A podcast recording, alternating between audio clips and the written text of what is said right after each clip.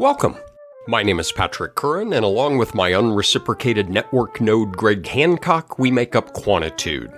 We are a podcast dedicated to all things quantitative, ranging from the relevant to the completely irrelevant. In this week's episode, Greg and I have a wonderfully engaging conversation with social network analysis expert Tracy Sweet, who is an associate professor in the Department of Human Development and Quantitative Methodology at the University of Maryland. Tracy patiently helps us understand what social network analysis is and how it can be used to better understand the complexities of human behavior. Along the way, we also discuss sliding into DMs, fax machines, older millennials, baboons, too much math, inside voices, penguin data, swiping left, probation advice, unreciprocated social isolates, Wordle, the floss dance, power, and talking to your dog. We hope you enjoy this week's episode. So, I have not exactly a bone to pick with you, which I believe is the phrase you used with me, but I have a question for you at least. How come you make me do all the Twitter stuff? I would say, why don't you allow me to touch the Twitter stuff? Do you even have a Twitter account for real? I do not. So no one is sliding into your DMs, is that correct? That sounds so inappropriate on so many different levels. I don't even know what that means. Uh, we'll just put a no next to that one. Uh, do you have Facebook? No, Instagram? no, MySpace? no. Friendster? Now you're just making stuff up. No, that's that was real. That was a real thing. No. Let me rephrase that question. Do you have friends? Is- With a stir on it or just No friends? stir. No stir, just friends. Do you count? Because if not, then that would be no. That's a negative. you going somewhere with this, Hancock? So it would be nice maybe if you had a little bit of social media kinds of skills, social network kinds of skills. Just a little bit, maybe. I have a fax machine. Okay, but faxing pictures of your butt to people is not technically social media. Seriously? I'm not as popular as I thought I was. Do you know how many cracked glass panels I have had to replace on that machine? Well, so the good news is today I have brought somebody in to help you with your social media, social network kind of skills. Maybe just to bring you up to date a little bit. Is this like an intervention? So the person I brought in, who is someone who has a lot of expertise in social media, I understand. At least I saw something like that on her Vita. I want to introduce you to Tracy Sweet, our is it social media expert? social network? So what? So that's the same, basically the same thing as social media, right? Well, I get that a lot, shockingly. um, but Uh. it's not it's not actually the same thing. Wasn't there a movie called The Social Network? There was, I didn't see it. The first thing we're going to need is a lot of pictures. Unfortunately, Harvard doesn't keep a public centralized Facebook, so I'm going to have to get all the images from the individual houses that people are in. Let the hacking begin. Wait, do you know Mark Zuckerberg? No. Greg, I've been a part of a lot of interventions and I won't tell you why. It's irrelevant here. You're really screwing this up. This is really all a misunderstanding with language, I think. What is this social network thing and how is it not social media? Yeah, I'm kind of an older millennial, but I can kind of pretend that I'm a millennial. So I can tell you a little bit about the difference. A lot of social media is a form of a social network, right? So if you think about the social network as being kind of an umbrella term, and then you have Twitter and Instagram and TikTok. Patrick, there's something called TikTok. Yes, there is something called TikTok. Both of you are just making stuff up at this point. TikTok. Uh huh. Yeah, that's going to catch on. Yeah, so all of these are examples of social networks, but there are a lot of other types of social networks out there that are not social media. Could I interrupt briefly? I know that's rhetorical. Yeah, who the hell is this? All right, well, so I misread the information on her Vita. Do you think? So why don't we go ahead and have our guest, Tracy? It is Tracy Sweet, right? It is. Okay, good. Well, why don't we go ahead and have you introduce yourself and tell us a little bit about what you do do for starters? Sure. I'm surprised we've never met. My office is just just down the hall. Been there for about nine years. That's Um, you. Yeah, yeah. Isn't he like head of your program or something? well, I mean, Wow. former head. That's a that's awkward. yeah. I'm an associate professor at the University of Maryland. My research is all about methods for social network analysis. What we usually do is we ask how you came to be who you are. What's your origin story? So mine is it's fairly nonlinear. I thought I wanted to be a doctor growing up because when you're good at school, people say you should be a doctor. I went to college. I was a biology major. My last two years in college, I got really into animal behavior. And we had a primate enclosure where I went to undergrad and I spent many, many hours observing baboons. Now this is not at all related to my interest in social network analysis, but it does loop back.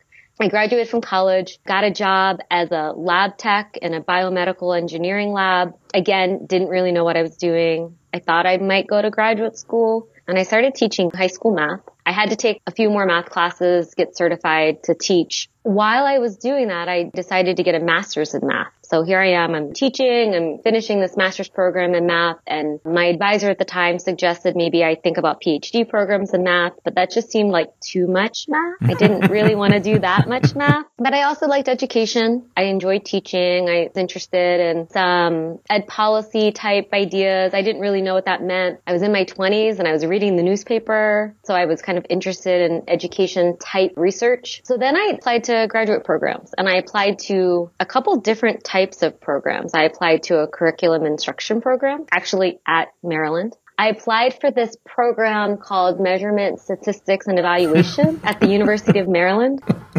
I think the chair was like Hancock or something. That's where I remember you from. yeah. And then I applied to statistics programs out of sheer dumb luck because I really had no idea what I was doing. I got into a couple programs. Mm-hmm. And the program that I got into was a statistics program, but they had an IES predoctoral training fellowship for people who wanted to do research and education. So I thought it was kind of a marriage of both the things I wanted to do, not real math, but something math related. And I wanted mm-hmm. to do something in education and those stipends were really nice. I highly recommend those IES predoctoral training grants. So I ended up being in Pittsburgh for five years. I stayed for another year. Carnegie Mellon, right? At Carnegie Mellon. Mm-hmm. Yeah. So if anybody's listening now and thinking, wow, Carnegie Mellon, that's like one of the top statistics programs in the country. And they do data science now. And you would be correct. But I was that last cohort before they got really selective. So people hear that and they think, oh my gosh, you must know so much. And I think, not really. Tracy, that's kind of an inside voice observation. I'm just saying. Wow. One of the last people that they let squeak through a capital S statistics program.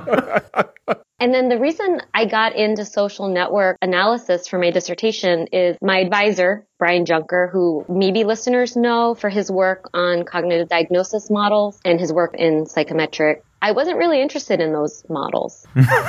and he was my advisor. I really, really liked having him as my advisor. And I said, well, if I don't want to do that, what else can I do? And he said, well, you can do anything you want, but I just happened to be on this project with a researcher from Northwestern. His name's Jim Spillane. And he's really interested in looking at treatment effects on networks. And I'm thinking, Facebook? So I kind of had mm-hmm. that same thing. Facebook networks? What? And so I ended up kind of hesitantly saying, well, I'm not so interested in the Dina model, so I'll go with networks. Mm-hmm. But it ended up being something that I, I, kind of, again, married my interests in education, ed policy, as well as statistics. And that's what I've been doing ever since. I'm going to be doing the editing of the raw footage to get it down, and I'm going to need to cut all of that out because it's just the standard pre med to baboon to bioengineering to high school teacher to to master's to PhD stat to ed researcher. Tracy, you could have told me that on the front end and saved me a bit of work. We had a dollar for every time we've heard that one. So the usual.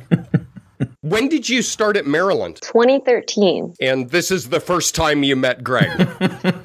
Let me restate this, Greg. This is the first time you've met it's Tracy. Possible we've passed each other a couple of times. um, it's nice, nice to finally meet you, Tracy. So I would like to actually ask Tracy to talk about stuff she does know about, which and she's indicated she has some deep knowledge of Facebook but we're going to go to these things called social network models or social network analysis. What I do know about them, Tracy, you could fit like in someone's little pinky. Bueller, Bueller. My best friend's sister's boyfriend's brother's girlfriend heard from this guy who knows this kid is going with the girl who saw Ferris pass out at 31 Flavors last night. I guess it's pretty serious. In case anybody out there is like me in that regard, God help them, I think it would be really nice if you can start easing us into the idea of what social network models or social network analysis is, because my limited understanding would seem to indicate that it represents this whole other dimension of really cool questions that people can address that don't tend to find their way in a typical curriculum. So, social network, as we've talked about Twitter, Facebook, or your real life social networks, that data is particularly interesting because unlike your standard iris data, or I guess now it's penguin data instead of iris data. Oh, really? In R, yeah, that's the new data set. Penguins are the new irises. Yeah. There is a mysterious ritual. No living creature has survived it, except the penguin. So, which is typically a rectangular, right? And you have one observation per row. You usually have your variables along the columns, your observations for the rows. Social network data looks different. It feels different. And as a result, you have different methods of analysis. So rather than having one observation per row, what you tend to have is kind of all the people along the rows and all the people along the columns. And then what is actually the data that gets filled in is whether or not those people have a particular type of relationship or a particular type of interaction. Now, those two examples I just gave would be binary numbers, right? So do they have that relationship? You get a one, you get a zero if they don't. But there are other types of relationships where you might be collecting the frequency of interaction or the number of retweet. Patrick, retweeting is where someone takes something that you say and, you know, they like it or they want to kind of further propagate it through the network. That's what Thank you. Just you can throw me a bone throughout this entire episode. Sure, sure. Because I do have a question later on of what does it mean to swipe left? Because people have told me that a lot about me, but I don't know what that means. I'll ask that later. Uh-huh. I have a question right off the bat, Tracy, about what you just described, which is fascinating for start. And it reminds me a little bit of cluster analysis, for example, where you have a matrix that characterizes distances, whether it's dissimilarities or similarities between things. So, one of the things I just wanted to ask you right off the bat, you said that oftentimes, not always, it's zeros and ones, but it could be something else. Usually, we have information above the diagonal that just duplicates the information below the diagonal. But for what you're talking about, is it possible for me to have a different relationship with Patrick than Patrick has with me in this process? Absolutely. I mean, you could definitely have data that the diagonals are mirrors images of each other. We call that an undirected network or an undirected relationship. That would be something like co-authorship or collaboration. The relationship kind of goes in both directions. Where you wouldn't have a symmetric matrix is for relationships that have some type of direction. So for example, we might look at retweets, but we also could talk about things like in real life relationships like advice seeking. Greg, you might go to Patrick for advice about, I'm not hmm. sure, probably not social media, but, but something. probation. Sure, probation. Legal stuff mostly legal in the stuff. end yeah. But Patrick may not come to you for that same advice. So he might, mm-hmm. if we're constructing an advice network about probation, you would go to Patrick, but Patrick wouldn't go to you. He would have somebody mm-hmm. else in his network that he would go to. So you have these kind of asymmetric relationships and networks.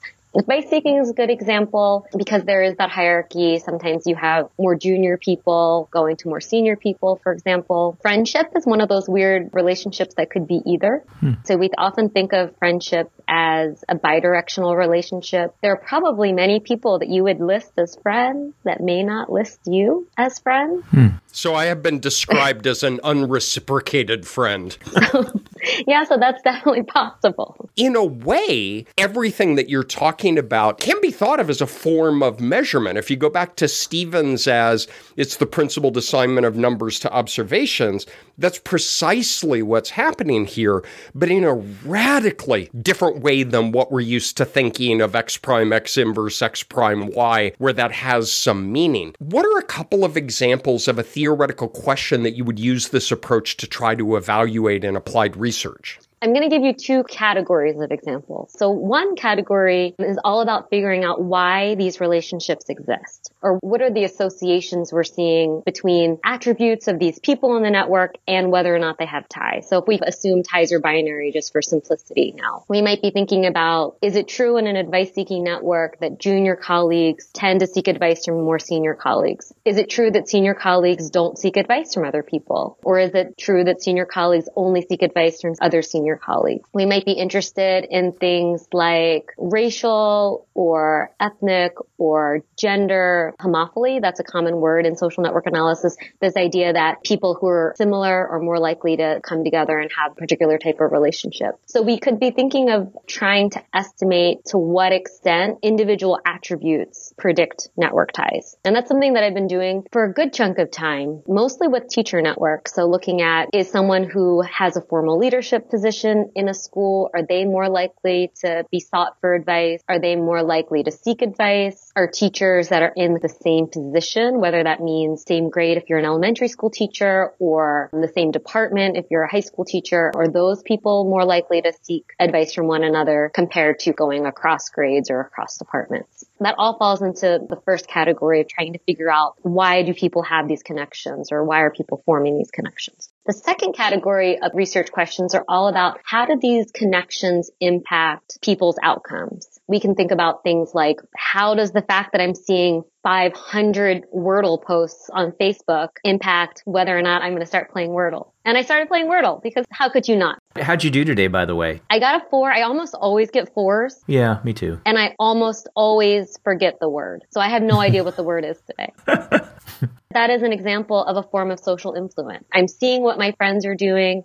And so I'm likely to adopt that behavior or adopt that opinion. You see it often on Facebook with a lot of this misinformation about COVID or about vaccines. The more you are seeing what your friends are thinking or what opinions they're sharing, the more likely you will maybe change your own beliefs or opinions based on your friends. And we see this in education as well. I mean, we see this in teachers. There have been a, a, number of papers looking at to what extent am I exposed to different instructional strategies through my social network? And then how does that impact changes to my own instruction? I was actually reading a paper looking at students that read together in, in elementary school classrooms and finding that if you read with someone who is a better reader than you, you're actually more likely to have higher reading scores at the end of the school year, which I thought was interesting because usually we see social influence impact things like beliefs or opinions or even just daily behavior, things like smoking, drug use, that sort of thing. I think it's interesting to think about maybe you can be influenced in terms of your reading achievement as well. Forgive if this is misplaced, but it sounds a little finite mixture modeling like classification typology like. If there's a type of student who reads with another student then they are more likely to have some outcome. Does it live in that neck of the woods or is this something distinctly different I would say it's closer to regression than it is to finite mixture models, although there are a lot of papers out there that are interested in clustering people in a network. Who are the people that play similar roles? If you have people that all play similar roles, how does that impact diffusion of information and that sort of thing. You can think of it more as a big logistic regression problem in terms of trying to figure out why people have these ties or how people are being influenced. And, and typically for the, mm. the influence side of things, those are typically fit with your standard regression model or growth model. Oh, interesting. One of the things that we try to use here on Quantitude is the mind's eye. As Patrick often asks people to do, to visualize things that seem damn near impossible impossible to visualize. But that doesn't stop us from asking people to do it. Everything that you're describing to me, because I'm connecting it rightly or wrongly to something cluster analytic, I think of space as being very important in this whole process. Like in cluster analysis, where I think of some people are closer in space that we try to infer that by virtue of their distances from other people, however we measure distance. Some people are farther apart. I think of everything that you're describing as mapping people out in space and maybe having patterns there. Is that close?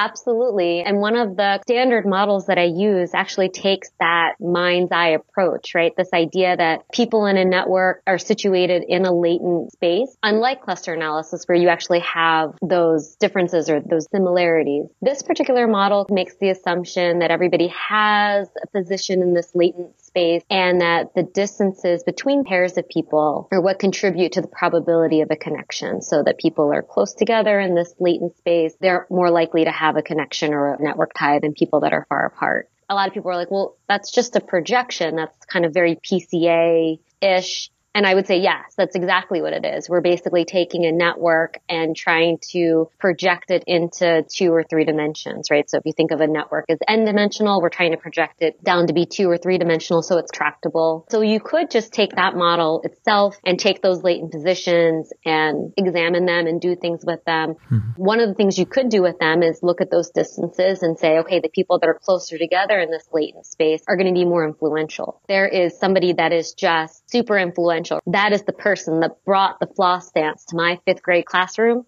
Do the floss dance. Everybody's doing it now. That person is going to be at the center of that latent social space, right?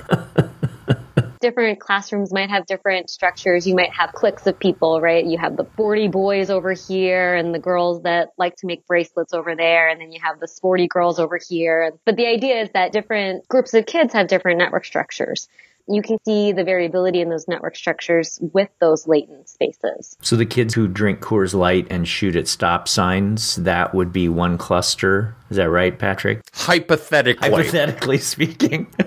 it sounds a little multidimensional scaling like. Yeah, absolutely. So often before fitting the model, we'll actually run an MDS to use as the starting values for these latent positions. I would say there's lots of parallels and lots of other methods that all overlap for these network models for sure. I could imagine two people who are sort of situated in the same region of space, but maybe are still disconnected. There's no direct link between the two of them, and maybe Patrick has to tell Dan, who has to tell other Dan, who has to tell Andrea, in order for those people to be connected. Unless I'm wrong, there might be some important distinction also between just the geometry of the space and the actual connections that occur. Is that true? Yeah, I haven't said anything about exploratory or descriptive statistics, but there is something called betweenness, which is really important. And you can think of people in the network that have high betweenness as people that are brokering this information, right? Like who are the people that kind of sit between two other groups of people? If these folks over here know something, it, all that information has to feed through this one person in the middle before the people on the other side are going to know something something.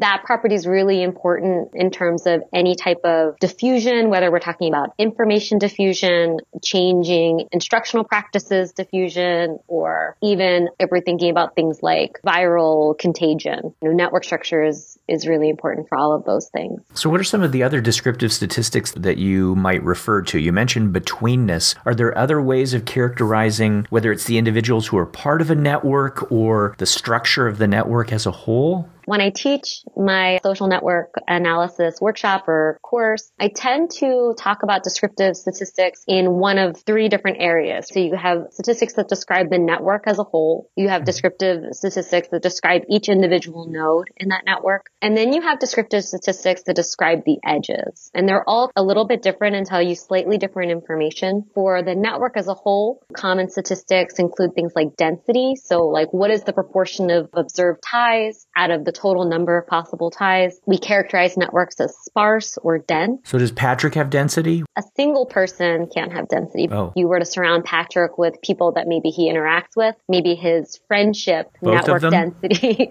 might be a little mm-hmm. low compared to maybe some other people's friendship. In other words, an unreciprocated social isolate, because I've been referred to that before as well.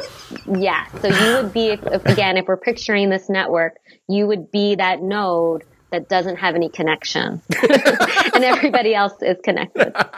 So that's one way to describe a network. If we have uh, relationships that are directed, so like advice seeking, for example, we might be interested in the rate of reciprocity or even with friendship. What is the proportion of ties in one direction that also exists in the other direction? So that might be of interest to researchers. You know, do you see more reciprocal friendships when kids are young compared to when they're middle grade versus adult. Hmm. You might be interested in the reciprocity of certain types of relationships. I'm working with a group of researchers. The data set that is motivating our work is really about resource sharing in more third world areas of certain countries. And so thinking about people that live in what we would call villages, for example. Who do you share food with? Who do you share money with? What other types of resources are you sharing? And so looking at how those networks might be more or less reciprocal depending on the culture in which that particular network is embedded. The other one that I'm going to talk about is transitivity, which if you can think back to your middle school math class where we talk about the transitive property. Euclid's first common notion is this.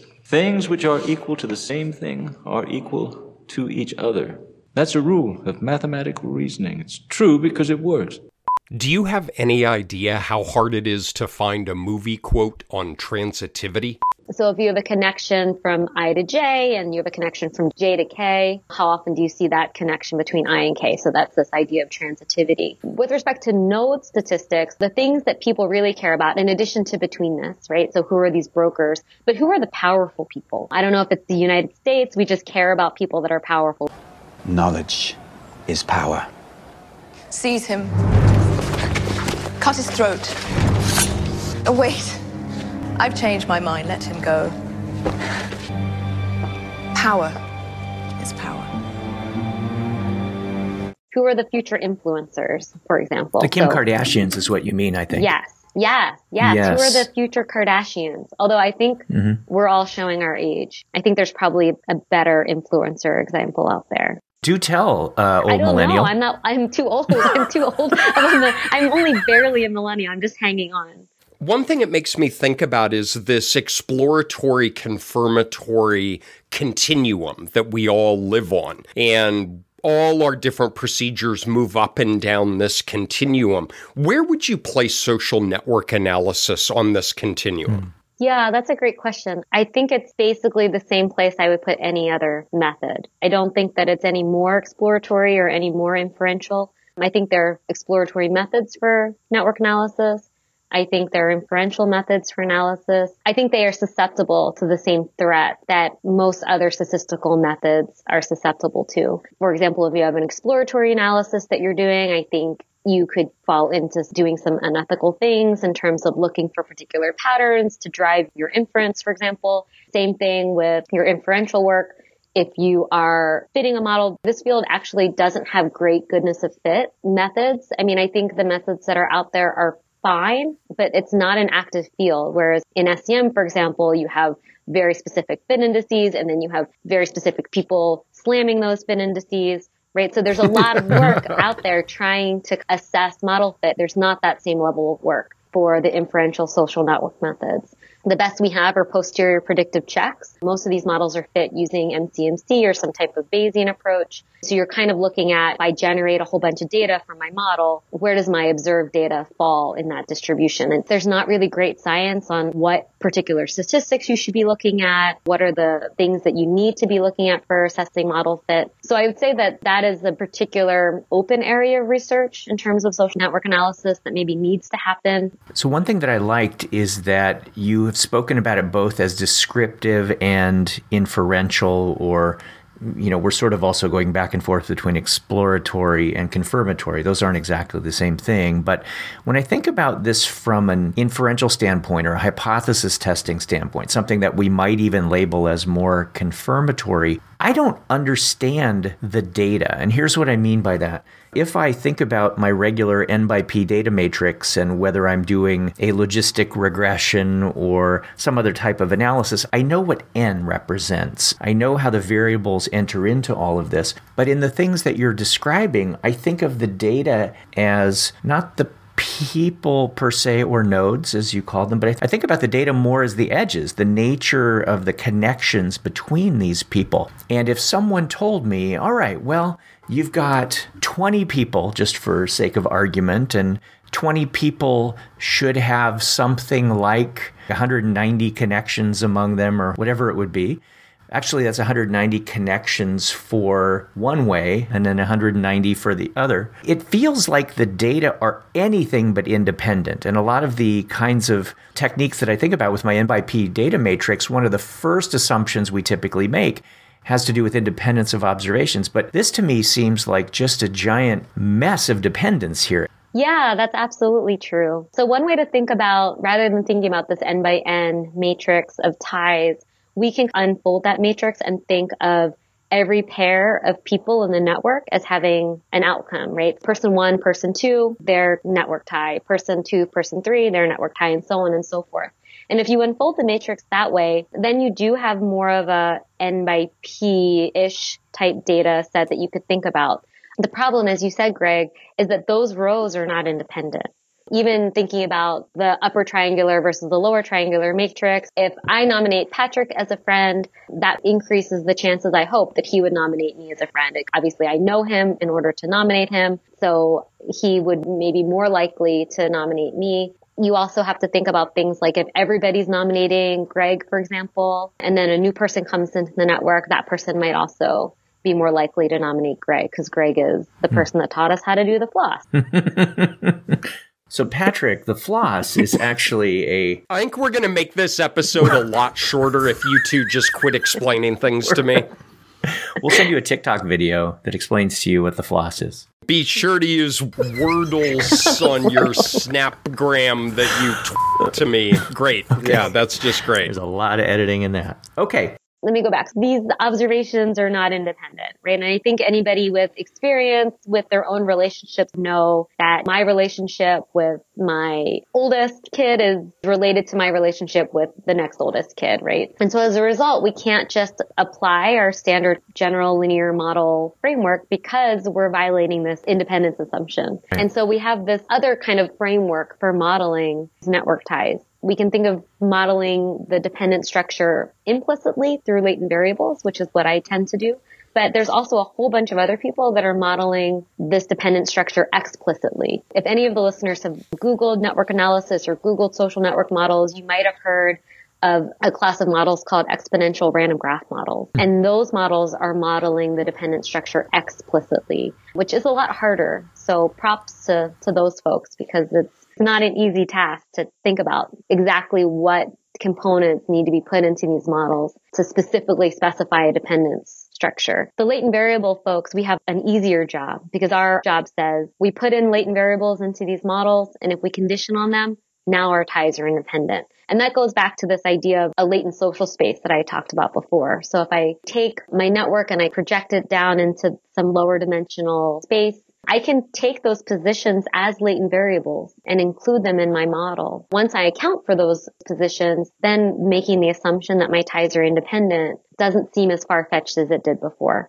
And it's really hard to explain this in a podcast. So if anybody is interested, I encourage everyone to read papers about latent space models. And there are a number out there. Being hard to describe has not stopped us okay. yet. It doesn't mean we're. for 90 episodes, 90. it hasn't stopped us. I don't know why we're going to throw that criteria yeah. on now, but we will put a few of these citations up on the show notes. So if you're interested, you can track those down. Can you take this entire architecture and scale it up where you can track changes in social networks over time? Absolutely. So I think just like with other modeling frameworks, all of those extensions apply. So the extension that I contributed was to take these network models and develop a multi-level modeling framework for them. That was my dissertation. My academic sibling that came in after me, she took these models and added a temporal or a longitudinal framework to them. There are other people that are doing similar things with longitudinal models. There's so much what you can do. So there's a lot of different types of longitudinal models that can be applied to networks because you have this interesting evolution of people forming ties and then behavior changing as a result of ties, trying to model the co-evolution of ties forming, people changing, maybe because of those changes, people form new ties. There is a software out there that models both of those processes happening together, and that's called SIENA by Tom Snijders, who is really prominent in the field and prominent in many fields. When you talk about modeling change, and Patrick, that was a really good question, are we talking about change at the level of the individual and the individual's relationships or connections, or are we talking about and I don't know how else to say it, but sort of this network as a whole, this blob that's kind of going over time. Can we handle both of those kinds of things longitudinally? Absolutely. There are longitudinal models that look at individual changes, right? So how are node I ties changing over time? Mm-hmm. Granted, those models look at the entire network together, but there are variables that we can look at. What is the impact of this particular variable on these ties and how does it change over time? We can model how the network ties that exist are impacting particular behaviors or opinions over time. And then we can talk about how an entire network might change over time as a result of some type of intervention or exogenous shock. So there could be some systemic change or, for example, like a new policy in a school that then shuffles or changes up how people are interacting with one another. And that's something else that I focus on that is you have some type of intervention or policy change, how does then the network change as a result? And what structural differences do we see? Do we see networks that are having more connections? Do we see nodes that are now operating more as brokers? Do we see network structure in terms of these cliques? I talked about the sporty kids and the kids that are reading and the bracelet makers. Do we see that those cliques stay insular or do we see that now we have some connections across those cliques? I do think there's research to try to break down some of the insularity that we're seeing in peer networks. So if you think about your typical middle school, you see a lot of cliques, which tends to be kind of a right place for bullying, right? You have a lot of in-group, X-group, type of situation and you are very protective of your in group and people that are outside of your group appear to be threatening. There are a lot of interventions to try to impact bullying by changing the structure of these networks and trying to make these networks less insular and more integrated. Because now if you don't see the rest of your class as being outside of your group, it makes it now there are people just like everybody else and you have connections to them. And so you're less likely to victimize them. As with much of our quantitative methodologies, it seems like you're a social network analyst or you're a structural equation modeler or you're a whatever. In my neck of the woods, I'm interested in risk and protective factors for adolescent drug and alcohol use. So I think about these things in a very SEM like way. You have stress, negative affect, impaired parenting, very variable centered. But when I'm thinking about the things that you're describing, Another variable might be a characteristic of the social network that an adolescent is embedded within. Is there a way of marrying these two approaches where you can use a social network as a predictor in some way in what we might call a more traditional modeling framework?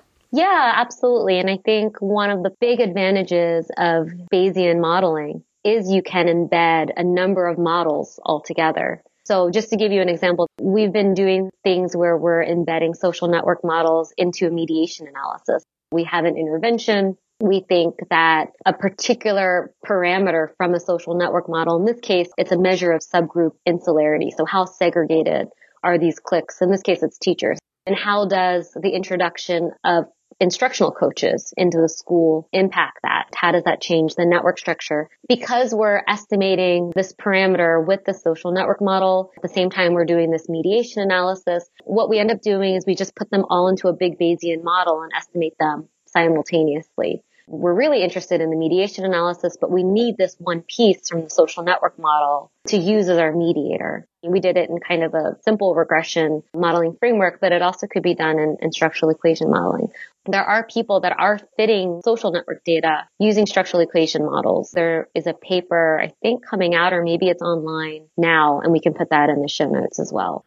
One of the things that I've been struck by throughout all of the examples you've given and explanations you've given is how you are tying these to very specific problems. And so, even though there's this mathematical underlay, a very technical underlay of things where you could really get lost in the Bayesian weeds if you wanted to, every time you describe these, you bring it back to a classroom or the nature of the connections or or something like that. And I absolutely love how this is grounded throughout everything that you have talked about so that people can see what the rich applications are for this. It's not just some method that people are down in a basement trying to code.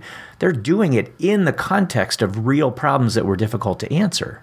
I think for me, that's one of the things that motivates my work. I don't know that I would be motivated to do the work if it was just only about the methods. And that's not to knock all the people that are doing amazing work just about the methods. But for me, I think I'm most motivated when I have a real world problem to solve. And I think that's maybe why I went into quant methods slash statistics for a field because I really wanted that marriage between an applied field and the methodology. I'm more interested in the methodology. That's what I enjoy doing. I enjoy doing the coding. I enjoy thinking through kind of problems about identifiability and goodness of fit and that sort of thing. But what motivates the new ideas, and maybe it's because I'm not particularly creative, I don't know. But what motivates the good ideas are these real world applications, these real world problems that researchers are trying to solve. Shocker of shockers for the listeners, I actually do know Tracy very well, enough to say that she is extremely creative methodologically and in the ability to translate that methodology to very cool real world problems. And on that note, I would ask you if we think about all the people who want to grow up to become Tracy Sweets in this particular area, what are the ripe areas of social network analysis where you think there's good methodological slash applied work to be done? I think there's a lot of areas where there could be some work. I had already mentioned goodness of fit, mm-hmm. Or if that part got cut out, I could say goodness of fit. Um, we don't really have a lot of methodological research on whether current goodness of fit measures are actually adequate for assessing whether these models are fitting our data well or not. We do these posterior predictive checks and we say that they are, but I don't know that there's been any real research into those. Social network analysis also is maybe unique in some of the quantitative methods fields in that it's also a big part of data science. So it's a big part of data visualization. Again, people are doing great work in data science, but I do think when you have really large data and you're trying to do some type of social network analysis, I think there are holes there in terms of how do I make a method that works for smaller networks work for these huge networks? And do I even want to apply these social selection models or these network models that work for networks of size 100 or 200 to networks that are a size 2 million? Hmm. Am I even trying to answer the same questions? And if I am trying to answer the same questions, do those models even make sense and are they even appropriate? I think there's some work to be done there. I also think there's some work to be done in the applied setting of looking more deeply at social networks. There are a lot of researchers that I think would want to do more network data collection, but then feel like it's a hassle to try to get parents to sign off on those consent forms for collecting network data it feels personal somehow to be kind of naming names of peers in a classroom, for example. But I do think there are open areas in terms of data collection methods that people really aren't thinking about. And not that that's necessarily like a quantitative method research topic, but I do think it could be one, right? Thinking about what are better ways to collect network data. That's a validity question right there. That sounds extraordinarily important. Merging issues of design with ultimate analysis. I like that. Yeah, yeah. And then one thing that I haven't mentioned so far is this whole other field called network interference. And that's basically when you are doing an intervention and there is an underlying network that exists among the people in your intervention and how that particular network structure can enhance or inhibit the effects of your interventions. That's a new thing that I'm working on. There's a lot of people working in the field and they're all doing pretty amazing stuff. I do think that something that we do maybe particularly well at the University of Maryland in our program is train students to do a lot of simulation based research. And that research isn't happening as much in that field. And I think that's an open area as well. Hopefully your listeners won't hurry up and do that before I do it because I'm trying to wrap up that paper. That's definitely an open area. But there are a lot. People can send me email and I'll think of more. Or they can come to Maryland and work with work with yeah. me. And I will come up with many more. So I just love thinking about this as a method, and even if I don't incorporate this in my own work, just in the last hour has made me think more about the measures that I do have in my data set. Mm-hmm. So again, I study adolescent development and in one of my collaborative projects has several measures where the adolescent reports on their peers. And how much do your peers use drugs? How much do they use alcohol? An important one is how much do your peers tolerate your own use of drugs and alcohol? But those adolescents are embedded in these networks that themselves have an important relation to the other things that I study. So I think that's fascinating to think about. Yeah. The other one, you talk about novel ways of data collection. My wife, who is a faculty member here at Carolina in psychology, did a study a few years ago with undergraduates where she collected their phones and over 90% of them just handed over their phones and gave permission to download the prior two weeks of text messages.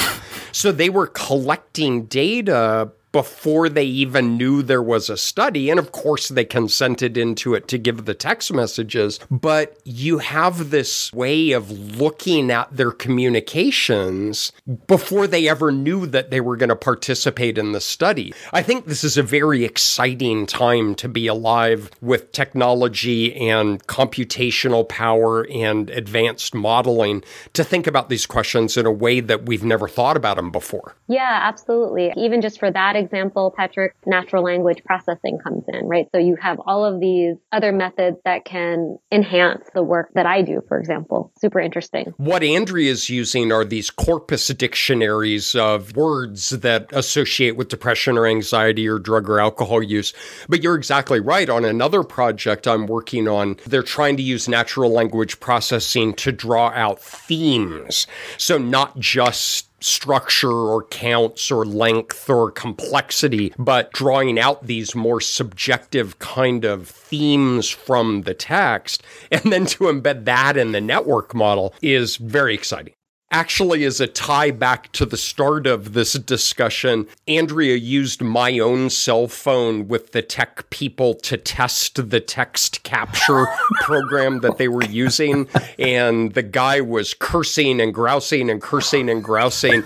And I was sitting there working across the room and the software wasn't working. And at one point I said, Well, what's the problem? Uh-huh. And he said, Well, I've got a 14 day window and it's only getting 11 of your texts.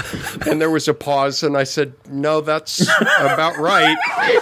And the guy was like this string of expletives and he unplugs my phone and he said, Oh, for God's sake, somebody else give me their phone. Uh, that's hilarious. My only concern is if any of those texts were for me because we have an agreement that we delete each other's texts this happened prior to our working relationship. Okay. All right, excellent. Yeah. Right. Well, on that note, I would very much like to thank Tracy Sweet for joining us today and tolerating us, I would say. She is a wonderful colleague to be able to work with for the last nine years. If anybody out there is thinking about graduate study programs to work on, she is absolutely a wonderful person to be around and to work with. Thank you so much, Tracy. Thank you for your lack of judgment in agreeing to talk to us. And you can now go downstairs and release your dog from the crate. Because Tracy had to lock him up at the beginning because they were barking. But it was very funny because Greg and I didn't realize it, but Tracy has a Bluetooth headset on so we could hear her all the way down to the basement as she had an extended conversation with her dog.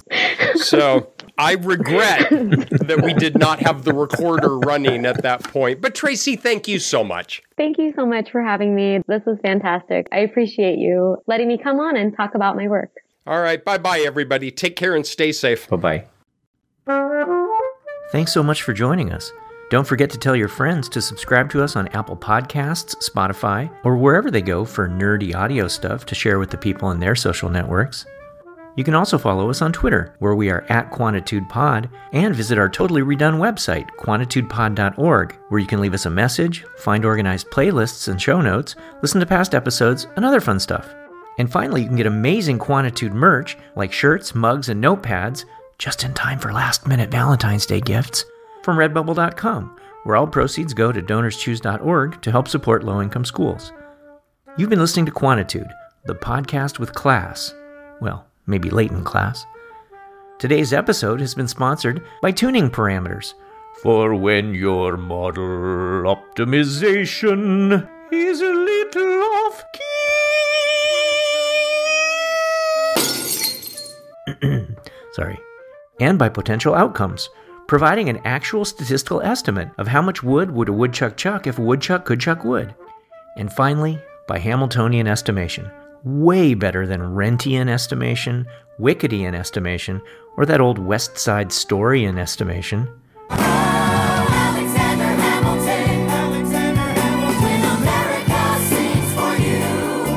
This is most definitely not NPR.